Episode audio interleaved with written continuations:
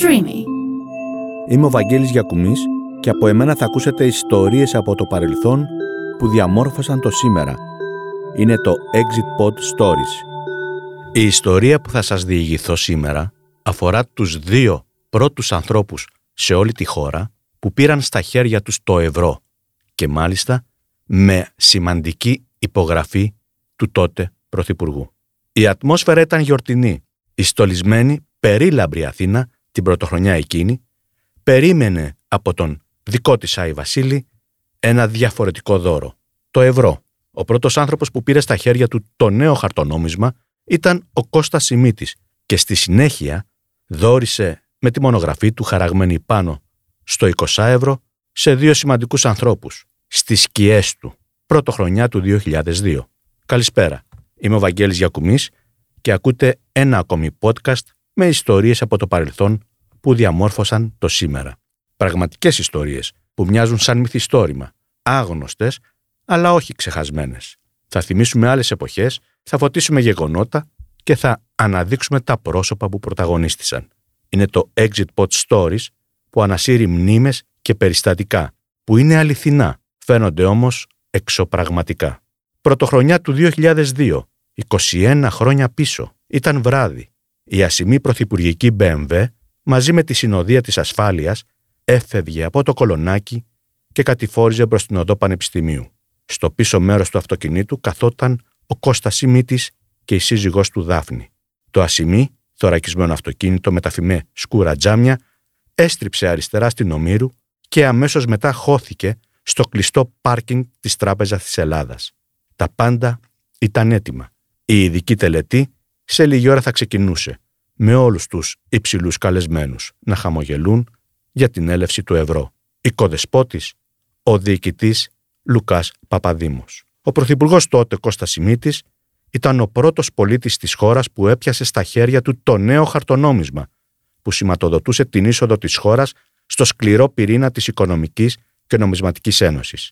Μαζί με τις πιο ανεπτυγμένες χώρες της Ευρώπης, η Ελλάδα άλλαζε νόμισμα και από τη δραχμή περνούσε στο ευρώ.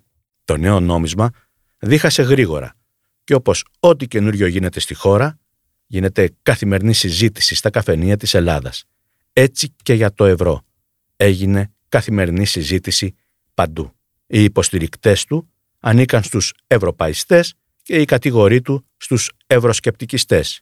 Οι συγκρίσεις μεταξύ ευρώ και δραχμής στα προϊόντα ήταν καθημερινές και παντού. Στην αγορά, στις τράπεζες, ακόμη και στα μέσα ενημέρωσης, που μαζί με τους ανθρώπους πειραματιζόντουσαν και αυτά. Τα εθνικά τραπεζογραμμάτια και κέρματα έπαυσαν να αποτελούν νόμιμο χρήμα στο τέλος Φεβρουαρίου του 2002. Η απόσυρση των δραχμών ολοκληρώθηκε την 1η Μαρτίου. Παρουσία λοιπόν του Λουκά Παπαδήμου, διοικητή της Τράπεζας Ελλάδας, ο Κώστας Σιμίτης φτάνει μπροστά στο ATM της τράπεζας και πατώντας τους κωδικούς παίρνει στα χέρια του το πρώτο μαγικό χαρτονόμισμα του ευρώ. Γεμάτος ικανοποίηση για την επιτυχή προσπάθειά του να εισέλθει η Ελλάδα στην ΟΝΕ, αφού έβγαλε το πρώτο χαρτονόμισμα και το έδειξε πανηγυρικά σε όλους τους προσκεκλημένους, καταχειροκροτούμενος στη συνέχεια, έκανε το εξής. Στους δύο πιο κοντινούς του σωματοφύλακες τους δόρισε από ένα χαρτονόμισμα των 20 ευρώ με τη μονογραφή του χαραγμένη στη μία πλευρά του χαρτονομίσματος. Οι δύο άνδρες της προσωπικής του ασφάλειας που τον συνόδευαν τον ευχαρίστησαν ευγενικά. Ο ένας εκ των δύο ανδρών, ο Κώστας, σήμερα δεν ζει. Έχει φύγει από τη ζωή εδώ και πάρα πολλά χρόνια, άδικα και ξαφνικά. Ο δεύτερος, ο Θανάσης, συνταξιούχος ελληνικής αστυνομίας, έχει το χαρτονόμισμα με τη μονογραφή του τότε πρωθυπουργού σε περίοπτη θέση για να θυμάται εκείνες τις εποχές. Πρόσφατα, ο σημερινός διοικητής της Τράπεζας Ελλάδας Γιάννης Τουρνάρας, προσωπικός φίλος του τότε Πρωθυπουργού, αποκάλυψε ένα σημαντικό, άγνωστο παρασκήνιο για τις κρίσιμες ώρες των διαβουλεύσεων με τους Ευρωπαίους εταίρους. Ευρισκόμενος σε πάνελ της εκδήλωσης που πραγματοποιήθηκε από το Δίκτυο για τη Μεταρρύθμιση στην Ελλάδα και την Ευρώπη, προς τιμή του κ. Σιμίτη, στο Κέντρο Πολιτισμού Ελληνικός Κόσμος, μιλώντας για τον πρώην Πρωθυπουργό και προκειμένου να δείξει με πόση μεγάλη λεπτομέρεια χειρίστηκαν την υπόθεση του ευρώ, επτά μόνο άνθρωποι, επτά, όχι οκτώ, γνώριζαν τα πάντα και είχαν μεταξύ τους μεγάλη εμπιστοσύνη. Ο κύριος Τουρνάρας αποκάλυψε την εξής λεπτομέρεια την οποία και διηγήθηκε στους προσκεκλημένους. Όταν το τελευταίο μήλι της ένταξης ήταν να μπούμε στο μηχανισμό συναλλαγματικών ιστοτιμιών, ήταν και το πιο δύσκολο, καθώς μία κουβέντα να ξέφευγε, αν θα γίνει υποτίμηση, θα χάναμε όλα τα συναλλαγματικά διαθέσιμα και όλα θα τεινάζονταν στον αέρα. Δύσκολο όμως, διότι έπρεπε να κάνουμε ένα τουρ στις ευρωπαϊκές πρωτεύουσες, είπε ο κύριος Τουρνάρας, για να πείσουμε τους εταίρους μας ότι η Ελλάδα μπορεί να μπει με αυτή την ισοτιμία. Επτά άτομα ξέραμε. Μόνο επτά. Δύο από το Μέγαρο Μαξίμου, ο ένας ήταν ο Πρωθυπουργός. Ο άλλος ο Οικονομικός του Σύμβουλος. Δύο από το Υπουργείο Εθνικής Οικονομίας και τρεις από την Τράπεζα της Ελλάδας. Ο Πρωθυπουργός τότε είπε: Αυτοί είμαστε. Επτά. Κανείς άλλος. Οκτώ αν είναι, μπορεί να το χάσουμε. Για ένα λάθος. Δεν μπορούμε να ρισκάρουμε.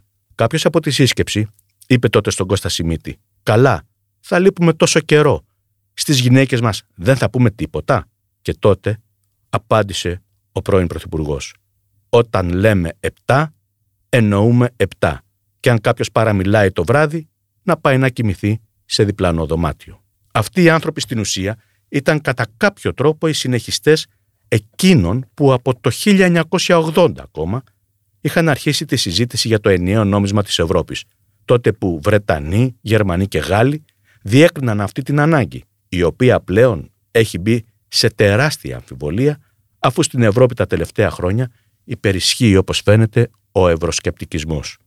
60 ημέρες πριν κυκλοφορήσει το πρώτο ευρώ, ο κύριος Σιμίτης επισκέπτεται το νομισματοκοπείο της Αθήνας. Τόσα χρήματα, σε μορφή τεράστιων σεντονιών που περιμένουν να κοπούν στις διαστάσεις των χαρτονομισμάτων, είμαι βέβαιος ότι κανείς μας δεν είχε δει από κοντά ποτέ ξανά στη ζωή του.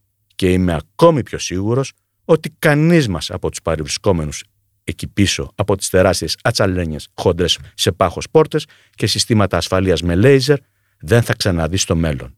Ούτε φυσικά θα ξαναδούμε ποτέ βαρέλια γεμάτο με κέρματα του ευρώ να λαμπυρίζουν από ασίμι που θα ζήλευε και ο γνωστός ήρωας της Disney Scrooge στο δικό του θησαυροφυλάκιο. Σε εκείνη την επίσκεψη του κυρίου Σιμίτη στο νομισματοκοπείο είχε πει απευθυνόμενος και προς τους εργαζόμενους. Κάθε κέρμα ευρώ έχει την ευρωπαϊκή και την εθνική όψη. Στην εθνική όψη κάθε χώρα αποτυπώνει ένα δικό της σύμβολο. Στην Ελλάδα, στην εθνική όψη του κέρματος του ενός ευρώ υπάρχει η γλάφκα, η κουκουβάγια. Η γλάφκα ήταν το σύμβολο του αττικού νομίσματος στην αρχαία εποχή. Το κέρμα του ενός ευρώ δείχνει τη διαχρονική εξέλιξη από τις πόλεις, κράτη της αρχαίας Ελλάδας προς την εποχή της Ηνωμένης Ευρώπης. Προς την εποχή της Ενωμένης Ευρώπης. Κάθε χαρτονόμισμα ευρώ απεικονίζει στη μία όψη γέφυρες και στην άλλη πύλες. Γέφυρες ανάμεσα στις οικονομίες, στις κοινωνίες και στους λαούς. Πύλες προς ένα καλύτερο αύριο προς την ευρωπαϊκή ισχυρή κοινωνία. Για την ιστορία να αναφέρουμε ότι η παραγωγή των τραπεζογραμματίων του ευρώ άρχισε τον Ιούλιο του 1999 και σε αυτήν συμμετείχαν 15 εκτυπωτικές μονάδες εγκαταστημένες σε διάφορες χώρες της Ευρωπαϊκής Ένωσης. Μέχρι την 1η Ιανουαρίου του 2002 εκτυπώθηκε αρχικά ένα απόθεμα που έφτανε τα 14,89 δισεκατομμύρια τραπεζογραμμάτια που συμπεριελάμβανε και εφεδρικά αποθέματα για 12 χώρες. Η συνολική τους ονομαστική αξία έφτανε τα 633 δισεκατομμύρια ευρώ, που για να δείτε το μέγεθός τους, αν τα τοποθετούσαμε, λέω αν μπορούσαμε να τα τοποθετούσαμε το ένα πίσω από το άλλο, θα κάλυπταν την απόσταση από τη γη στη Σελήνη πέντε φορές περίπου. Αργότερα, η Ευρωπαϊκή Κεντρική Τράπεζα ενέκρινε την παραγωγή συμπληρωματικής ποσότητας ύψους 1,91 δισεκατομμυρίων τραπεζογραμματίων. Αυτό το κεντρικό απόθεμα προοριζόταν για την αντιμετώπιση τυχόν σοβαρών κινδύνων που θα μπορούσαν να προκύψουν λόγω καθυστερήσεων στην παραγωγή των αρχικών και εφεδρικών αποθεμάτων και συνέβαλε έτσι στην ομαλή μετάβαση προς το νέο νόμισμα. Επίσης, περίπου 52 δισεκατομμύρια κέρματα συνολικής αξίας 15,75 δισεκατομμυρίων ευρώ κόπηκαν σε 16 ευρωπαϊκά νομισματοκοπία και χρησιμοποιήθηκαν 250.000 τόνοι μετάλλου. Κάθε ευρώ λοιπόν και μια ιστορία. Σε κάθε περίπτωση πάντως το ευρώ πολλοί εμίσησαν, αλλά κανείς δεν το απαρνήθηκε. Αυτό ήταν ένα ακόμη podcast. Ραντεβού την ερχόμενη εβδομάδα με μια ακόμη άγνωστη ιστορία που συνέβη με πρωταγωνιστές ανθρώπους που έπαιξαν ρόλο στην ιστορία της χώρας.